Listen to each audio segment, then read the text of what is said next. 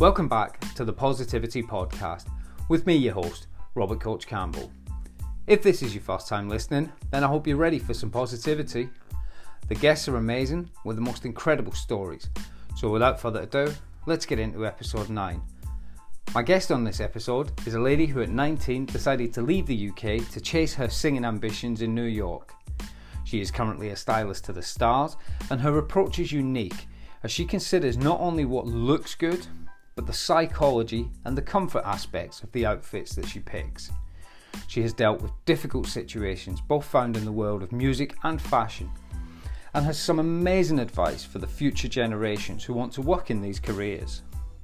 All this, on top of being a breast cancer survivor, she is an amazing, strong, positive woman and a great leader in the world of fashion. She is the one and only Rachel Gold. So, kicking it off, who is Rachel Gold? Rachel Gold at the moment is mother of dogs, grandmother,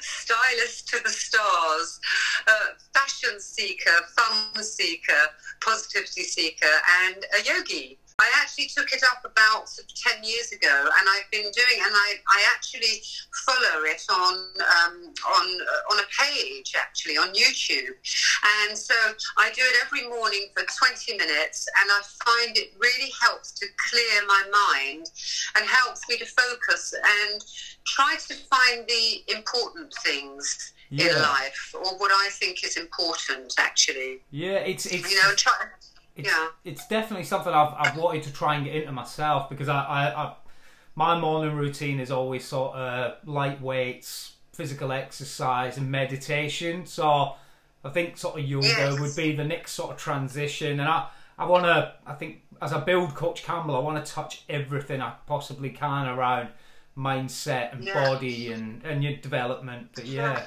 So yeah, yeah, I think it's really important, especially when you're in an industry um, that that is my industry is quite shallow. As a stylist, I do I, I style celebrities. I also style individuals as well.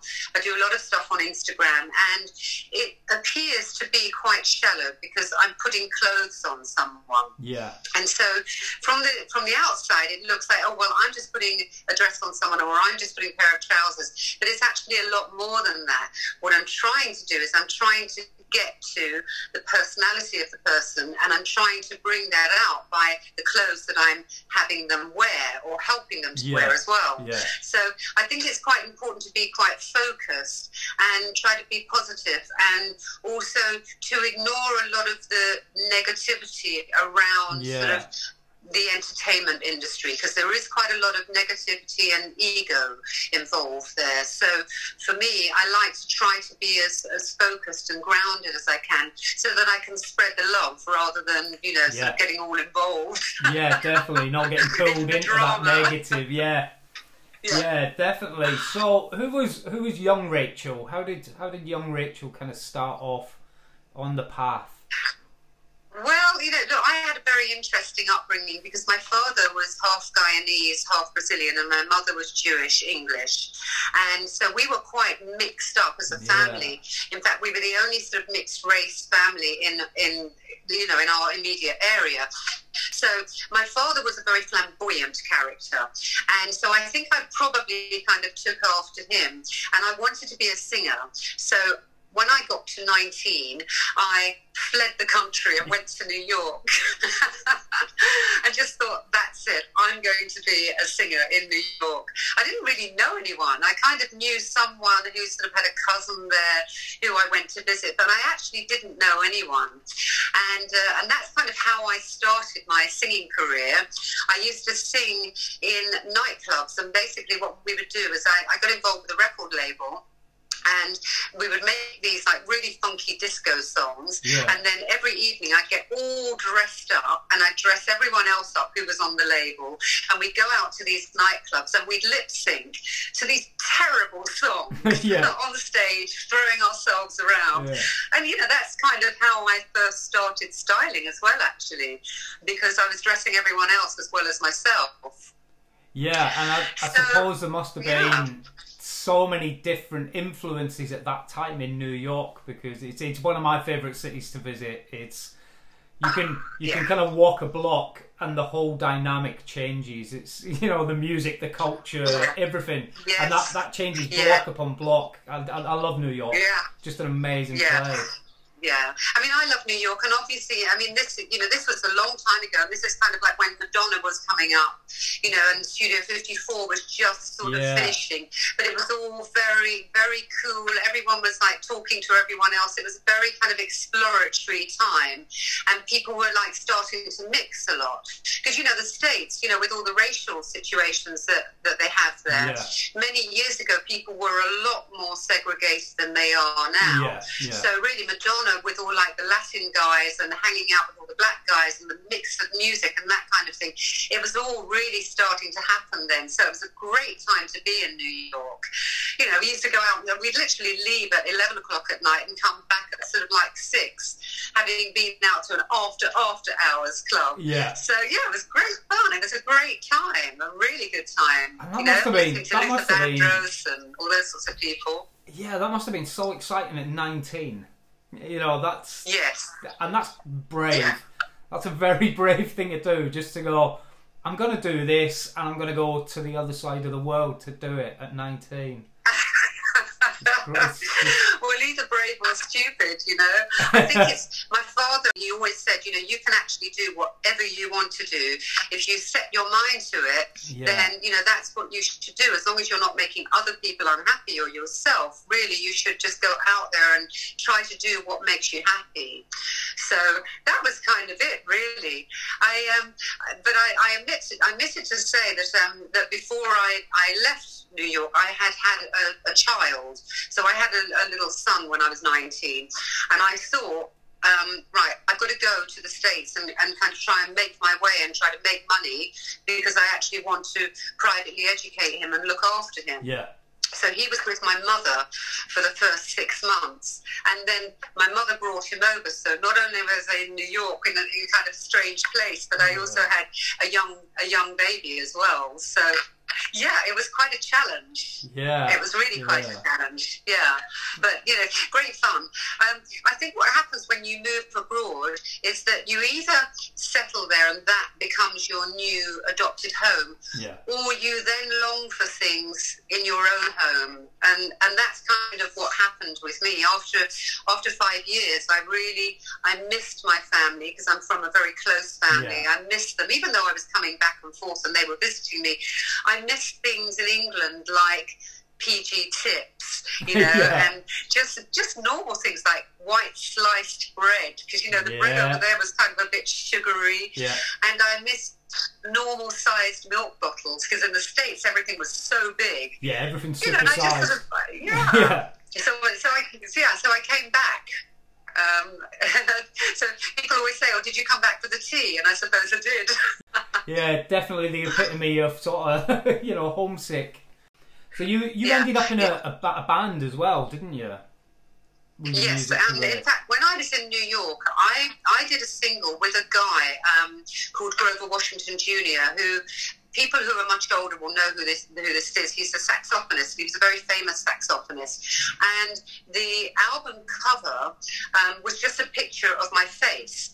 And basically, there was a very famous group in Holland called Luv', and they'd had sort of like untold number one records, and they were kind of like a Dutch Bananarama.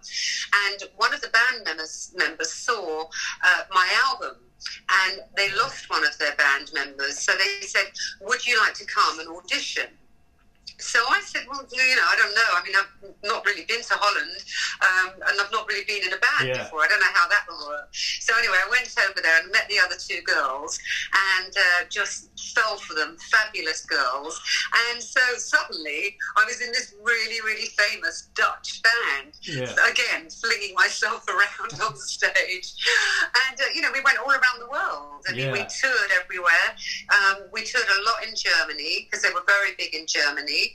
Um, we went to Thailand, you know, we went to the States. Yeah, and the same sort of thing, very much kind of Bananarama, but the Dutch version. The. Dutch version of Bananarama. yeah. Yeah, great fun. I mean, great fun. A lot of it was lip syncing in those days, you know. Yeah. It's not like now. Yeah. You know, now you've actually got to, to sing properly, whereas there we were, you know, doing a lot of the, the mic moves and, you know, you, you could sort of wave your hands around whilst you held onto the mic and you didn't have to worry about guessing the words as long as your mouth looked like it was doing the right thing. Well, that was um, that was Milli Vanilli, wasn't it? That kind of destroyed that in the music yes. industry. Yeah, I'm showing my age. Yeah, I mean, we did actually sing everything, and we did do all the backing vocals, so we did actually do it. But when we were doing the live shows, they were Yeah. they were mainly lip sync. Yeah, Yeah, because I Yeah. remember I remember Top of the Pops was the same because I think I seen a documentary and it was um, I think it was Oasis were really annoyed because they were like, but we can perform live, and they were like, no, it's Yes. it's a backing track, yeah, and they they couldn't Yes. they couldn't understand it. But I suppose it's because yeah, they did perform that way, and like you say, you were jumping around the stage. So for bands who were doing Yes. that and doing the sort of more theatrical, the backing track was was just took the pressure off, Yeah. I suppose, a bit to, to Yeah. perfect tone Well, every time. definitely, yeah, and also with the whole sound setup and everything like that. I mean, that was really off, off the moment. That was kind of what was happening there. Yeah. So, yeah, so great fun. So, I suppose really the styling, the styling bug, it actually came from those days because of actually dressing myself and then dressing a lot of people around me.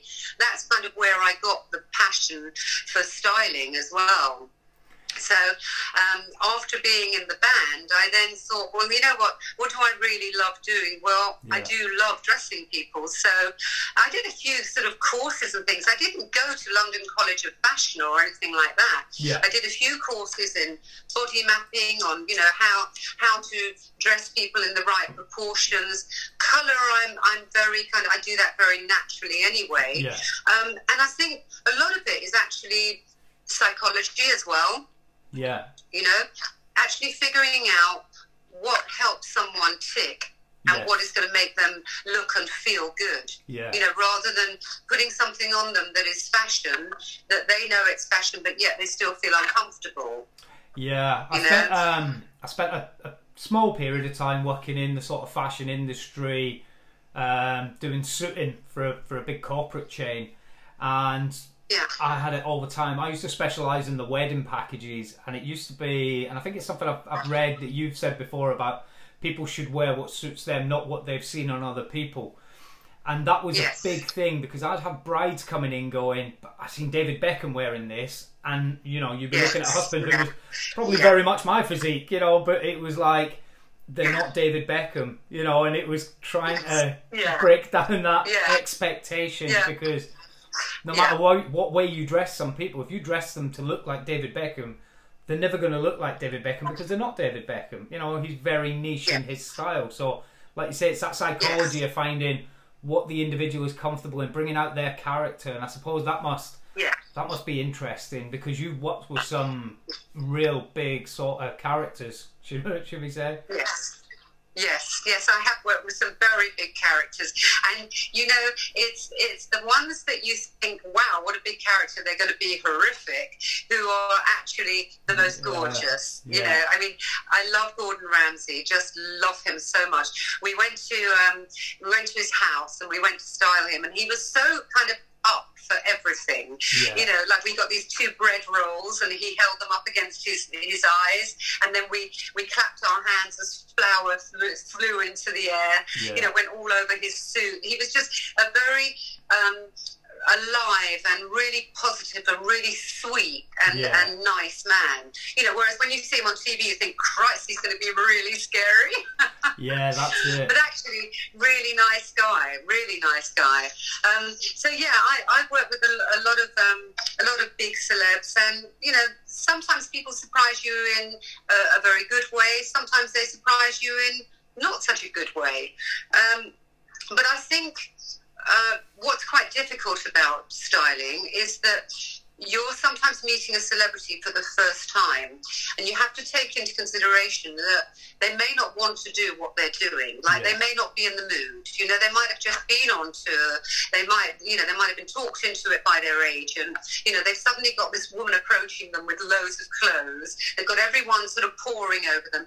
And as much as you can say, oh, well, poor them, you know, they're really famous and they're being poured all over, actually it can be quite daunting, I think, having a whole set of people all staring Yeah, at you and all wanting something from you.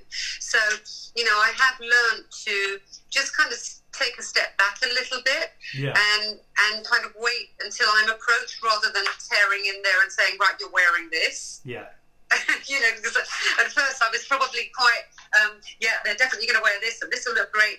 But actually, I think it's really important to be able to take a bit of a deep breath and, and analyze the environment and the situation that you're in, and you know, and the type of temperament or or, or mood that the person's in. Yeah, definitely. I've seen I've seen quite a bit of your work. I was I was trolling through Instagram and, and some of the the other pictures that are online that you've styled and they are amazing. I think um I seen one with Denise Van Outen sat on a couch. Yes. That was just you know, it's just a beautiful image, really classy, beautiful image and you can tell you, you can tell you're definitely getting more than just that sort of quick photography. Kind of sometimes you see those images when you you can tell when people are like, I don't want to be taking Yeah. part in this. You know, you don't really Yeah, get that in your yeah. your images, but yeah, Yeah, no, thank you. I mean, look, I love Denise. I've dressed her a few times. She's um, a very beautiful woman, first of all, but Yeah. she's also a very nice character, you know, and she's been in the industry for a long time, so she knows what she's supposed to be doing.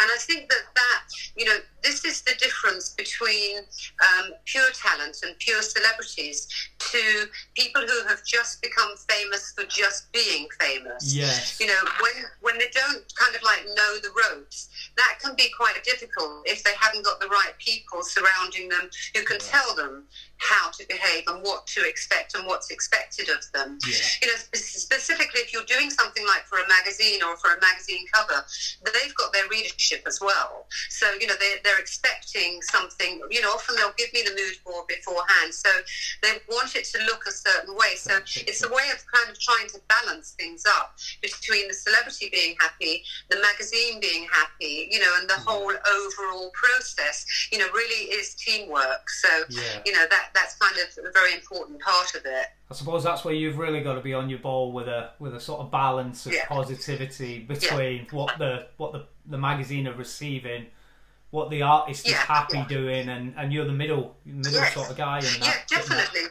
Yeah, definitely. I mean, look, around about Christmas and stuff, it's great fun because then you've got all the panto, you know, and you've got a lot of these kinds of themes coming up. Like we we did um, Craig Revel Horwood just uh, this Christmas and the Christmas before, Yeah. and he loves panto. And I mean, I was so surprised because obviously I'd seen him on Strictly, and he's, you know, he was quite fierce on, on Strictly and, and a little bit sort of like daunting to look at. But actually, when I met him, he's so calm.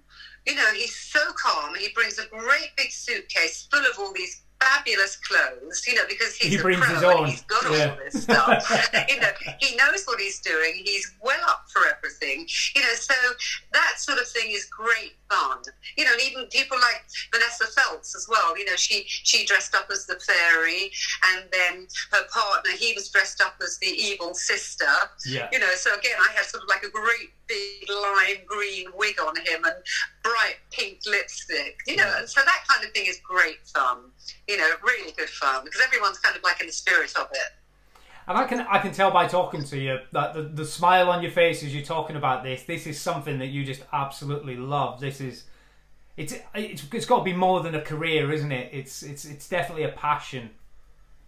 Yeah, I think it's good. I think it has to be a passion because if it's not a passion, when you when you find things difficult, um, it's quite easy to feel um, as though it's about you, but actually it's not about you. And I think that if you are passionate about things, you you can analyze it enough to realize that everything isn't about you.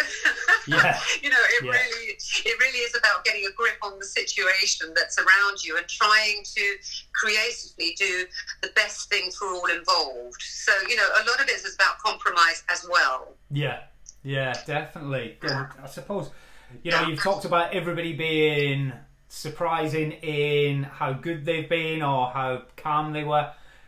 Has there been somebody who's just been terrible, just an absolute nightmare? You probably won't want to tell me, just in case you have to work with them again.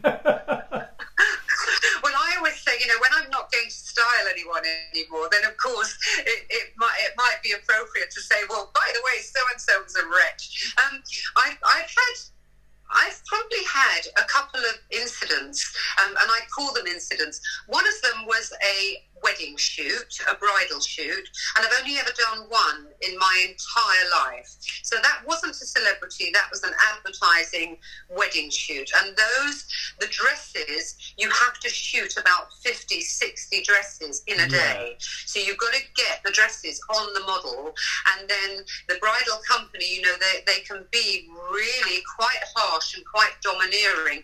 And I must say, that day, I actually burst into tears. Yeah, which you know I, I mean you know I think we all do cry occasionally but I mean I, I literally left in tears on that one. Um, and then I've had another female celebrity who um, everyone always looks at her and thinks oh she's great and she's great fun and she was a real woman's woman. But actually she was a bit of a monster as well. She she was not very nice. Um, she was impolite. She Yeah. was um, just horrible. And just in the end i had to um, suggest that perhaps she wear her own clothes rather than any of them on the rail because she was just being so vile yeah. um, so yeah so that's a bit disappointing you know And how do that, you- that is disappointing and and again i think it comes from someone not really wanting to do something and Yeah. being in a bad mood and then taking it out on others around Yeah. them so that's not so nice Yeah, how do you deal with that? What? How do you go about that? Because you know, obviously, ended up in tears is the last place you want to be. How do you? Yes, how do you try and avoid that? Um, well, what I what I have learned now is sometimes um, when you get a celebrity, you normally get a mood board. So you know you get the direction that um, either their production or their management or the magazine or a combination of the two want them to go into. Now, if I know that it's someone that I've dressed before and I know that they're a little bit tricky, what I tend to do is I'll ring them beforehand and I'll say, "Hello, it's me again." Now, what do you think we should be wearing?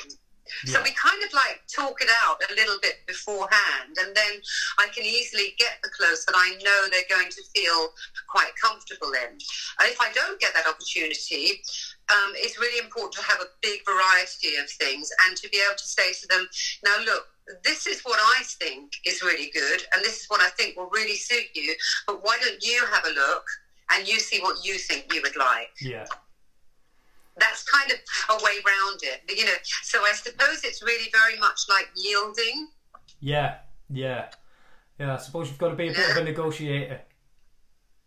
Yeah, you know, you've got to be able to yield, and you've got to be able to decide whether or not it's your ego.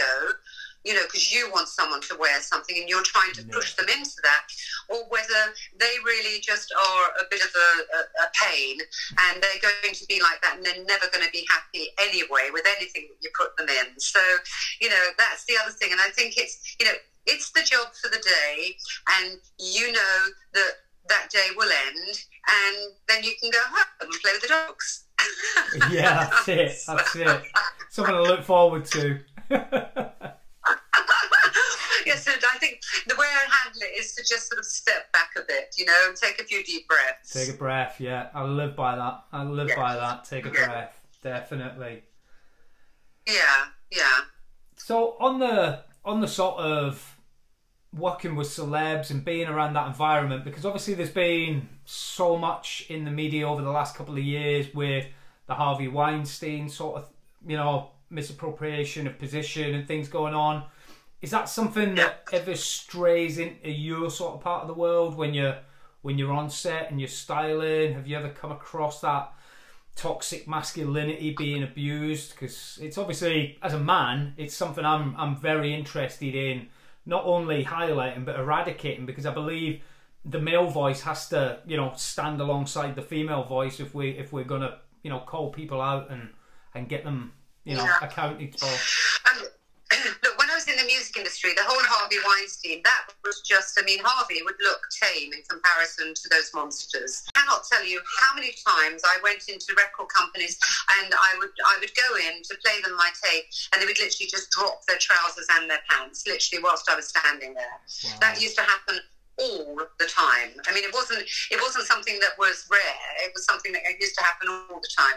Um, now, with with styling, you've got um, you've got the magazine or whoever you know whoever the client is at, at the time. Then you've got the photographer, whether they be male or female. Then you've got the stylist, makeup artist, celebrity, or the model. So there is kind of like a hierarchy. Yeah. And what used to happen was that the male photographers were really kind of like in charge. And I think that they that they tended to be a little bit egotistical and a little bit difficult. Whereas I think that you know you rarely come across that now. Yeah. You know you don't actually. Um, you just don't see it so much now, and it's just not tolerated. Yeah. So, I, you know, I think we've really, really come a long way. And I think, you know, funnily enough, we say male, it's not always male. Yeah. True. You know, True, it's not always male. You know, women, um, unfortunately, women can be deeply unpleasant to each other, Yeah. you know, and very um, passive aggressive. Yeah. You know, and I Yeah. think that that is something that probably needs to be managed and addressed. You know, because as a woman, I don't want to, you know, start saying, "Oh gosh, all other women are awful." Well, of course they're not. Yeah. But actually, I think that women have a lot of work to do with each other as well. Yeah, definitely. I think it's it's like you say. It's it's because I've discussed this with a lot of the guests I've had on the podcast, and it's you know, be it transgender, be it sexuality, be it race. Yeah, It's yeah, we've all got a part to play in it, and it's very naive to think it's just a male issue or just a, a white issue or Yeah. just a you know a straight Yes, issue. yeah, It's, it's yeah. we, you know I think we all need to be Yeah. involved and come together to, to make the steps forward. But that's good to hear that in, in your industry, it's it's very much a, a lesser thing to be seen now. I did see um, yeah. I did see something recently that said the music industry was going to be the next big sort of unearthing of scandal. So I'm not shocked, not shocked, not shocked at all to hear you say that. You know, but Well, you know, I mean, look, I think look when I do music videos, I still notice. I I think it's a really tricky and emotive conversation, you know, because when I'm styling people for music videos, you know, if they want a load of scantily clad girls.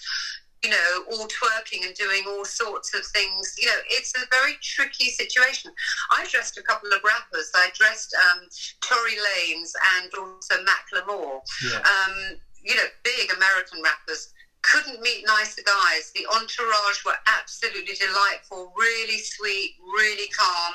Um, and I think it comes from the management. If they've got good management and if they are generally kind of like stable people, yeah, I think that, that that has a big influence. I think a lot of the drugs and stuff that you get in the music industry that has a big bearing, you know, a huge bearing, as it would in any any industry, on how people um, carry on and get lost and get a little bit overly overly Yeah. zealous and loose. and I know? suppose with with some of the genres of music, there's a stereotypical image that some of the Yeah. artists feel they have to maintain, so they. They, they behave in a certain way. They do certain things that's Yeah. not who they Yeah. really are. And I suppose when you see them on a shoot, you actually get to see who they really are, not the, the bad boy in a nightclub or Yes. you know, yeah, Yeah, yeah, yeah. I think there is a lot of that. You know, there's a lot of, and there's a lot of yes people surrounding them. Um. You know, uh, I mean, I, I dressed a, a very big celebrity. He's not he's not a musician, but when I got there, his um, his management said to me, or his I don't know who she was, this sort of PA person. She said he's in a very bad mood this morning. Don't look at him or don't talk to him when you see him. Right. So when he came in, I said, "Good morning. How are you?" and he was like, "Hey, I'm fine, thanks. How are you?" Yeah. So you know that's the typical example of the sort of thing that you get. You know, you get people building up a persona around someone, you know, and actually they're not even that person, and then you get all these bad vibes, and you know, and, and a lot of gossip as well. Yeah, I think that's I think that's something I've always managed to live my life by is no matter what I read or see about somebody, I judge them on the person I meet, and I think that's that's a great yes. rule to go with because, like you say, yeah. if you're being fed lines on oh don't speak to him, don't yeah. look at you know, and yeah. they're the nicest person in the world. yeah, I mean, like, don't speak to him. Sorry. yeah, yeah, it's crazy. It but you know, I, I think look, that's probably just if I was much younger, maybe I wouldn't be as confident as I am. Yes. You know, yeah. that's the other thing. You know, I do think that a lot of, you know, if you're inexperienced, you know, and, and you're not used to being around that sort of thing, it can be very intimidating. And, and it's almost like a pack mentality of people seeing who's the weakest and then picking on that person. So, you know, I think these yeah. are the things that we have to be mindful of, you know, in this industry of not abusing other people. You know, for example, in, in our industry, it's quite common to have assistants and not pay them. Wow.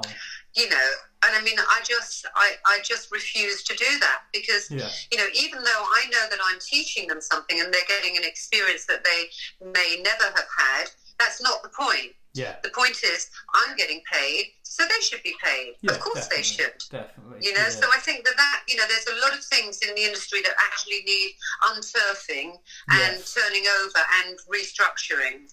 And I suppose in an industry that is always calling for equality, always calling for, you know, sweatshops not to be used in the fashion side, for people to be paid equal wages, to then not pay yes. assistants is yeah. just the same.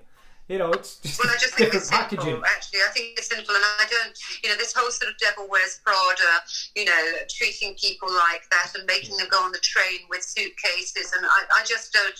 I wouldn't have an assistant do anything that I wouldn't do myself. Yeah, quite frankly. So, you know, if, if, when I've got assistants with me, if they're carrying things, then I'm carrying them as well. You know, yeah. so it's just, and, and it's just not a way to behave, and I think that, that a lot of people do, their egos get out of control and, and that's why it happens. And I think the less, the less we allow that sort of thing, the less it will happen, you know? So I think that's something that, that's something that I'm very passionate about. Yeah, no, that's, that's great to hear. It's, it's something I always say, never ask anybody to do something you won't do yourself. 100%. It's, no, exactly. Makes sense. Yeah. It's maybe the military background I come from, the, that, that sort of, um, and I've, I've just I'm just writing a program at the moment for my coaching network, which um, takes out the term management. I don't like management. Ah. I don't want people to manage. I want people to lead. So it's teaching leadership, not management. Because a leader, yeah. like you say, will lead from the front. Will not allow somebody to do something they want. Whereas a manager yes. will just manage. We'll just do the basics. So it's I'm very very into my neuro linguistic programming. So the use of language oh. is very, very important in that. Yeah, well, that's so interesting. I, am really interested in that. And you know, and look, it is a funny situation as well as a stylist if you've got an assistant, because bearing in mind what you've got is you've got someone who who is looking up to you, who really wants to learn from you, but actually you're teaching them to do yes. your job. Yeah. so you know that's a tricky one too because you know you're your assistant will hopefully get to a point where they will be able to branch out and, yeah. and do their own thing. But then they're actually going to be doing a lot of the jobs perhaps that even you would be doing yourself. Yeah. So you know that that's where and it's the same thing with photographers with their assistants you know yeah. they're gaining they're gaining experience but they're also gaining contacts and things as yeah. they go along so one has to be um, very clear about what works and what doesn't work. Yeah. You know, so it, so it's, it's a bit of a, an ice and you're you're, you're also teaching them that sort of moral standard of behaviour in the industry. Whereas if you yeah. don't pay them when they get to your level, they think, oh, you don't have to pay, and it just carries on. So by yes. breaking that cycle and going, this is the correct way to behave when you're a stylist. When they become a stylist, they then behave in the correct way. Exactly exactly. Yeah. You know, and all these, all this business of sort of like not showing up on time, you know, and just sort of wandering in when you want with a mm. coffee, you know, because this is fashion and a pair of dark shades, you know. yeah. Oh, I'm in the music industry, I can show up four hours late. I mean, I just, yeah. I don't really go for any of that sort of thing, honestly. So.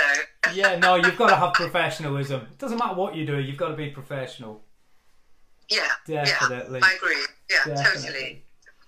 So you've dealt with um, cancer as well. In fact, you, you have dealt with multiple life threats, I believe, over the years. yes, more than me. yeah. Yes. Yes. It, um, it's a, it's a weird one. I found, um, you know, part of the reason that I've got to where I am now, really, just emotionally speaking, and, and the way that I sort of conduct myself, is because I realise that um, that sometimes you can be too giving, you know, and you you can take care of so many other people to the point of actually not taking care of yourself. Yeah. And I'm not saying that that's why I got breast cancer, but what I do believe is that at the time that I got it, I was feeling very, very stressed and constantly worrying about things. You know, worrying if I had the right dress and worrying if um, you know if, if everything yeah. would be okay. There was a lot of that.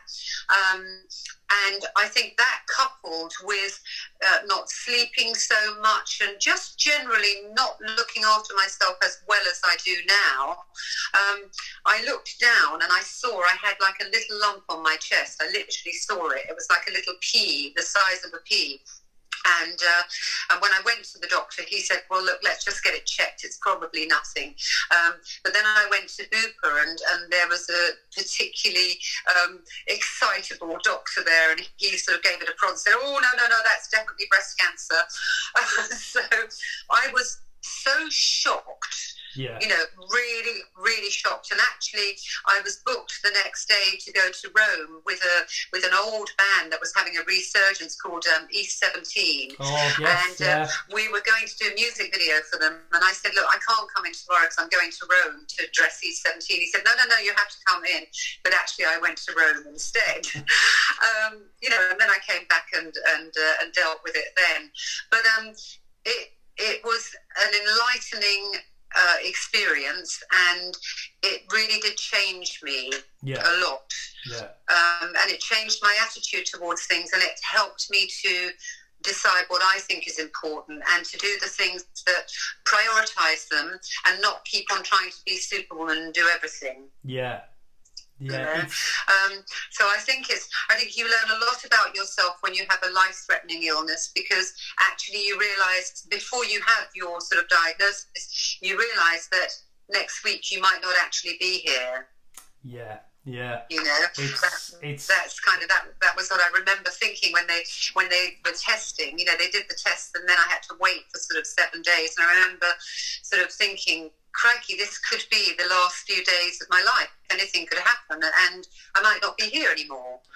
So, yeah, it's yeah, it's, it's definitely one of them because obviously I had I had cancer last year, um, and yeah, yeah, I know exactly what you mean. It just it changes your whole life in that that moment because it's like okay, what is important, what matters, yes. you know, and you stop kind of yes. chasing things and trying to do things that yes. really just don't matter and it, it refocuses you massively but yeah i know yes. i know exactly what you mean when you have that moment where you think my god i might have a matter of weeks a matter of months yes suddenly yeah. suddenly that that 40 odd years i had before living living the life yes. of I'm indestructible because I've survived 20 odd years in the military and everything that comes with. I, you know, I'm, I'm indestructible. And then somebody sits you down and says you've got cancer, and it's like, wow, okay, that that just got real. That just got real, and it's. I suppose it's, it's, it's that saying when people say, you know, it's it doesn't matter until it happens to you, and it's it's very much. I think that is that is very accurate. Yeah. Yeah, yeah, and you know what I noticed? What I found really strange was it actually when I had the I had the operation, they took the tumour out, and then they gave me radiotherapy for five weeks every day. And instead of feeling tired, it actually made me hyper. Yeah. So instead of like, like I'd go there and I'd look at this machine, and I used to call him like the Iron Warrior. So they all used to think, oh God, there's that really weird woman. Yeah. Um, but literally, it, it energized me and it made me really fight. Yeah. You know, really fight rather than thinking, oh, this is my disease, you know, and I feel tired and I don't feel well and whatever. It actually made me very kind of like feisty, and I think it was also because I was quite cross. You know, I was really quite angry because I just thought, well, you know, how come that happened? Why? You know, what have I done? Yeah. Um, but I noticed that with COVID, I started to have that, that very strange feeling when it, you know, when we first went into lockdown of thinking, wow, I could catch this, or someone that I love could catch this, and it might be their last Yeah. day. So I know it sort of sounds a bit weird or a bit neurotic, but I, I kind of, I did actually think that there was a similarity between being told that, you know, you have cancer and that COVID is in the air. It really did feel very similar. Yeah, and I I found with COVID as well, and a few of my guests have talked about it, like you are now. Everybody in the world has experienced it at the same time, and it's it's kind of Yeah. being a positivity coach. I look at the positive of we've all experienced that feeling of fear, intrepidation, anxiety, whatever it is around Yes. COVID.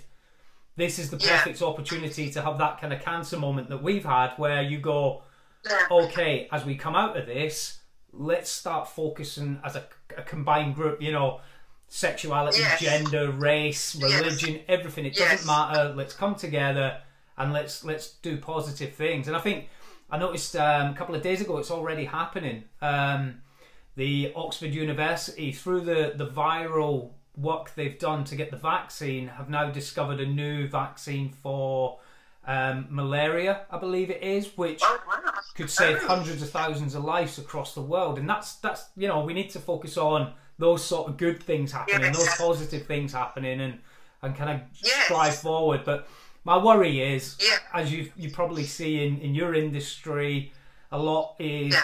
put upon things where we'll just drift back in. Uh, the, the same old, same old. Unfortunately, hopefully we don't. Hopefully, or there's a big enough Yeah. chunk of us kind of carry on striving for positivity. Yes. Yes, I know what you mean because I think in some ways what it um, what's happened in our industry is it's because the work has been less. Yeah. Um, people have started using uh, the same people over and over again because they know that they're a capable pair of hands. So in in some ways, it's kind of it's shattered a lot of a lot of the newness out of it and. I suppose that that will come back eventually, but but I think a lot of the jobs now that I'm getting, I get repeat over and over and over and over again. Yeah. Whereas before, I wouldn't always get them; they would be using other people. Yeah. So I don't know whether that has had you know quite a big impact on that as well, where people you know they're frightened for their jobs, so they want to make sure that they've got the right person doing it. You know, so they go back to the same people, so that Yeah. it's you know a continue you know continuation.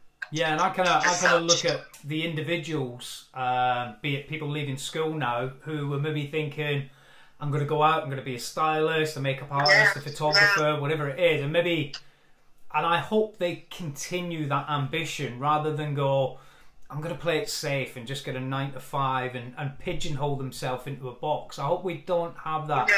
I hope it I hope it works the opposite. I hope it encourages people to go life's short. I'm going to go and achieve my dreams. Yes. I'm going to, you know, I'm going to go make Yeah. the magic happen. Yeah. Yeah. Yeah. Well, I mean, I, I think what has happened though, this whole the whole social media thing and Instagram and whatever. I mean, I found even myself. I started on my Instagram page posting lots and lots of things. You know, like every single day.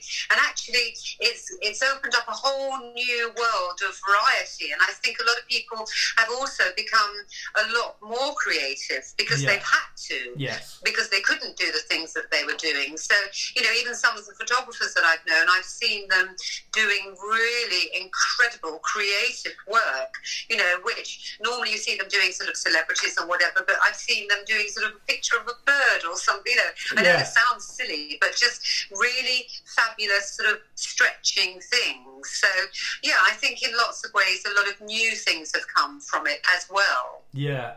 Yeah, and that's the that's the hope. I think that that a lot of a new, fresh essence comes from it. Yeah, and and we Yeah, can do more. Because I think Yes, there's there's been a there's been enough negativity. I think now. I think we can. I think we can get a positive focus and, and move on would be the best Yes. way. Yeah, yeah, I hope so. I mean, it just seems to be there. Just seems to be so much going on at the moment. I don't know whether. I suppose this is just evolution, isn't it? All of you know, all of these awful things that, that we're seeing. Yeah. Um, but I suppose it has to be out in the light. We can't keep on hiding things anymore. And I suppose Yeah, that you know it. we get through that, don't we? Yeah. Eventually, you know, by everything coming out like that. It's there's been a few things that have kind of shocked me over the last few weeks. Like the I don't know if you've seen um, Prince Philip's funeral was there was a, Yes. hundred a hundred thousand odd complaints that people weren't able to watch the soap operas and things. I was like that Yeah. that that blew my mind that there's a hundred thousand people in the country think that way. You know, it's Well, I found that really odd, actually, because I must Yeah. say, I was watching it the other day, and they had a couple of people, like this one woman. She said, "Well, you know, I am a royalist, but I mean, I didn't want to see it all the time." And I thought, "Well, well, why didn't you turn over channels yeah, then?" yeah. But maybe the answer was maybe on the other channel it was the same thing. But I mean, surely there are so many channels. These why days, why wouldn't you just watch something else? What what an incredible life this man has has had, and what amazing things he has done. And you know, the royal family is is something that we've all grown up with. I, I must agree with you on that. I was actually quite shocked and a bit ashamed. Yeah, it was when I heard disappointing. It was very, like that. very disappointing to see because it was like you say, he has achieved so much in his life and he's done so much for you know young people especially. And I think Yeah, yes. I think unfortunately with the the British media and the way they like to put negative spin on things, I think there's a lot being made of his character and things he's said in the past that's been made to sound you know absolutely terrible when it's probably not. He's probably just making quite a a generic comment or an innocent comment because he's you know I, I was discussing this with my dad because he'd met him a couple of times and it's when he when he refers to things from certain countries we kind of forget he's been to all these countries. So it's it's maybe not he's making a, a derogatory statement he's maybe just telling a story of how he remembered something was built or made you know so Yes, yeah. but we're, but we're too yeah, quick I, I think you're right. You know, because it is, it, it's a very, it's a very slippery slope, all that sort of thing. Because even now, I mean, obviously, I'm 900, so I, I actually come from a time when, you know, so many inappropriate things were said. You know, even at school, people used to say some awful things to me. Yeah. But then I know that they were uneducated and they really Yeah. they, they didn't know any better. And I think with him, I think some of the things that he said were just totally ridiculous. Yeah. And I think maybe he was just kind of trying to break the ice as well. My dad You know, puts I mean- it. He puts it down to um, because my my dad's a big sailor, and that's how he met him through a function at a yacht club. And he said all Right. sailors are the same. All sailors have that twisted kind of sense of humour. So if- Yes. if, when he went to a yacht club and done a speech, everybody would be you know killing themselves laughing. But then he probably Yes. carried that on somewhere else, which people didn't quite understand. It was Yeah. like you say, him Yes. just trying to break the ice. Yes, yeah, it's a, it is a funny one because I saw, in fact, even when they were showing footage of him when he was in his cart, you know, they were doing that sort of racing and they went across the stream, and then I think the man behind lost control of the horse. He said, "Oh, you bloody idiot," or something like Yeah. that.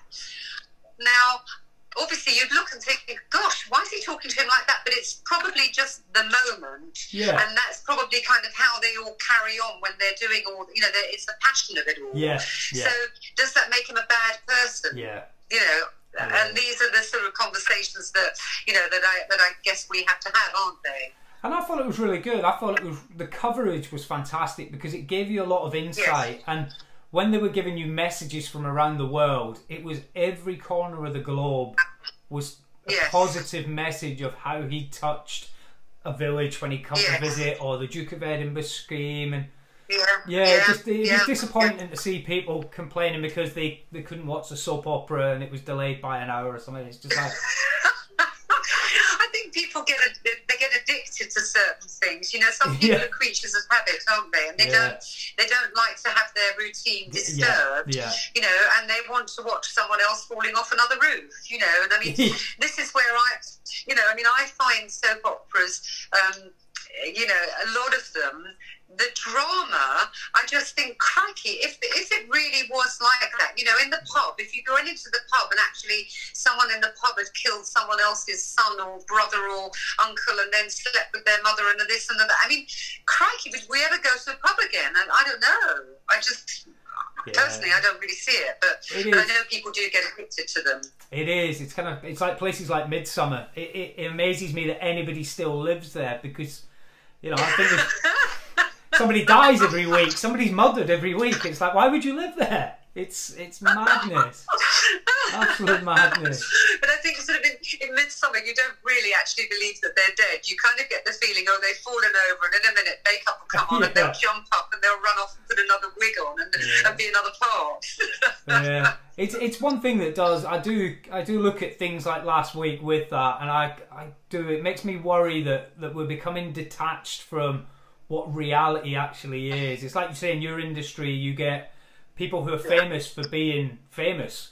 There's no yes. skill or yeah. you know they're not great actors. Yeah. It's it's just like you're famous because you've been on a show. It's kind of like yes. it's madness. Yeah. You know, it's like I'd rather watch a soap opera than hear about the life of somebody who's touched millions of children and made you know given them hope. And, yes. Yeah, and fought in a world war as well. You know, it's well, I couldn't agree more, and I think you know, look, I, would like to keep it, it, positive as well, but I, but I can't help but say that when we are in a time where we're actually watching someone being murdered on screen, yes. we know that that really we are in both terrible and wonderful times, you know. So yeah. um, a lot of these things are all coming out now. And as I said, I think what happens with all this sort of stuff is it probably has to be exposed to yeah. get to the other side of it.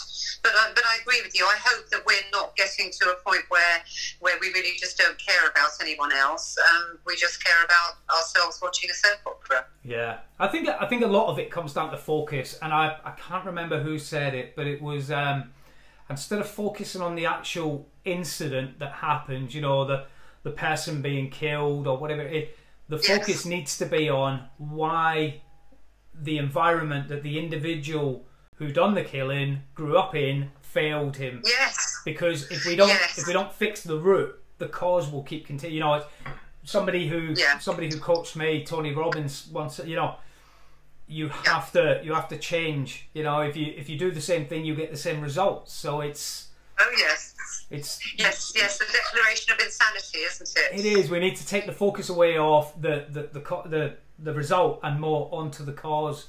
And I think once we start yes. doing that and having discussions around our schools failing, is environment failing, you know, is is racism being bred in certain areas, is transphobia happening in certain yes. areas yeah. As soon as we start looking at that and changing that, then the results should stop. Or the results should be different. You know, maybe we'll start yes. getting on and living, yeah. living happily together.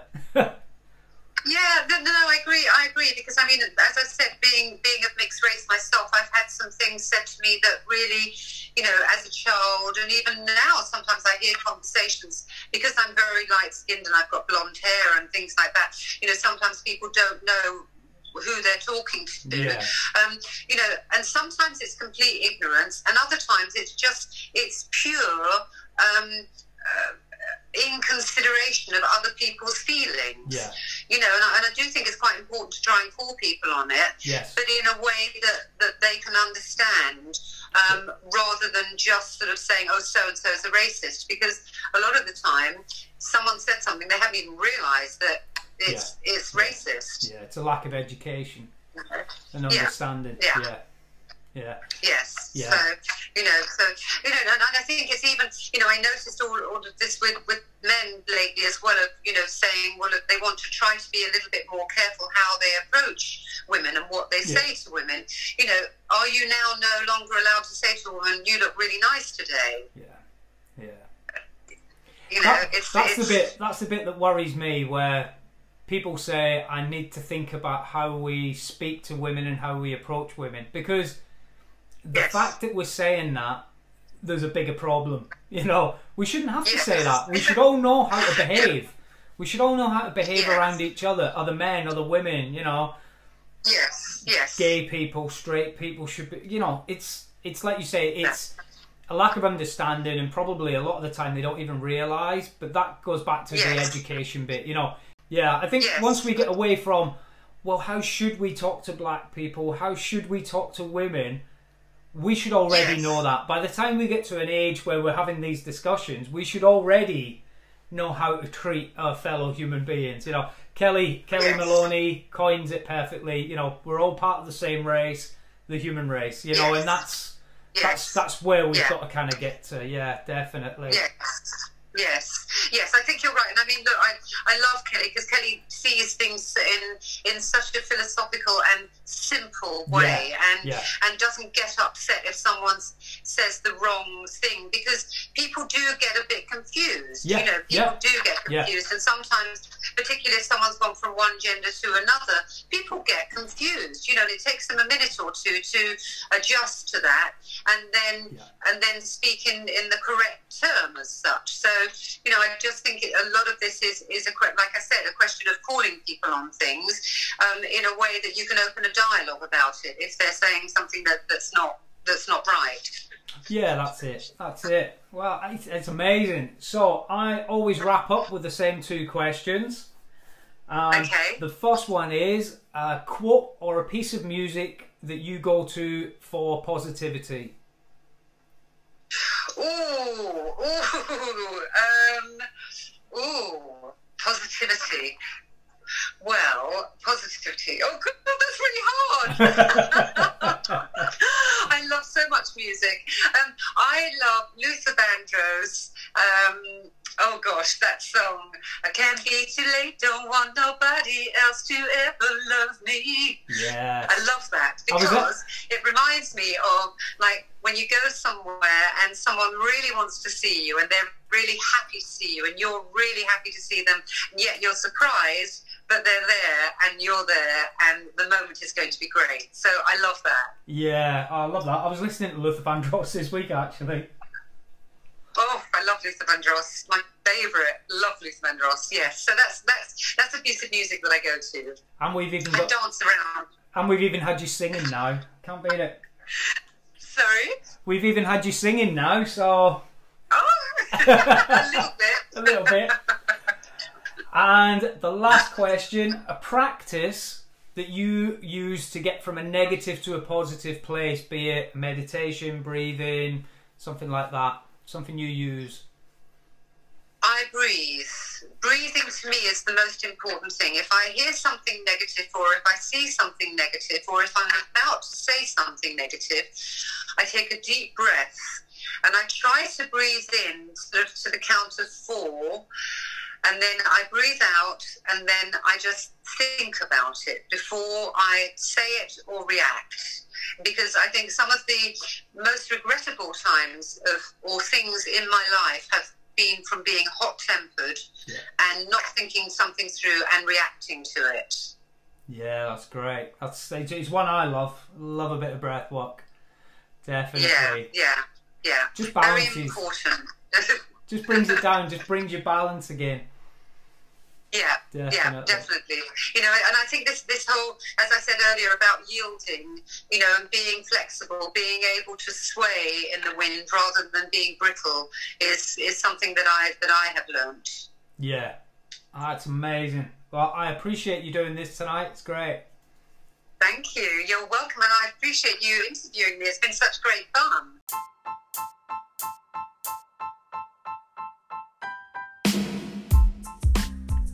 Well, that was a very talented and positive Rachel Gold, and I'm sure you'll agree, some great advice, not only for those working in the fashion world, but life in general. I think Rachel's approach to mentoring the next generation of stylists is something we need to implement everywhere, especially if you're in a position of leadership. If you show bad practice and behaviour, so will the next generation. It's time we all do something positive and change the norm. Let's lead and not just manage. I will, as always, add the links for Rachel in the bio, and please go check out her amazing new YouTube channel, Style It Like This. And if you want to know more about Coach Campbell, then simply Google Robert Coach Campbell on all major platforms. So until the next time, choose positivity.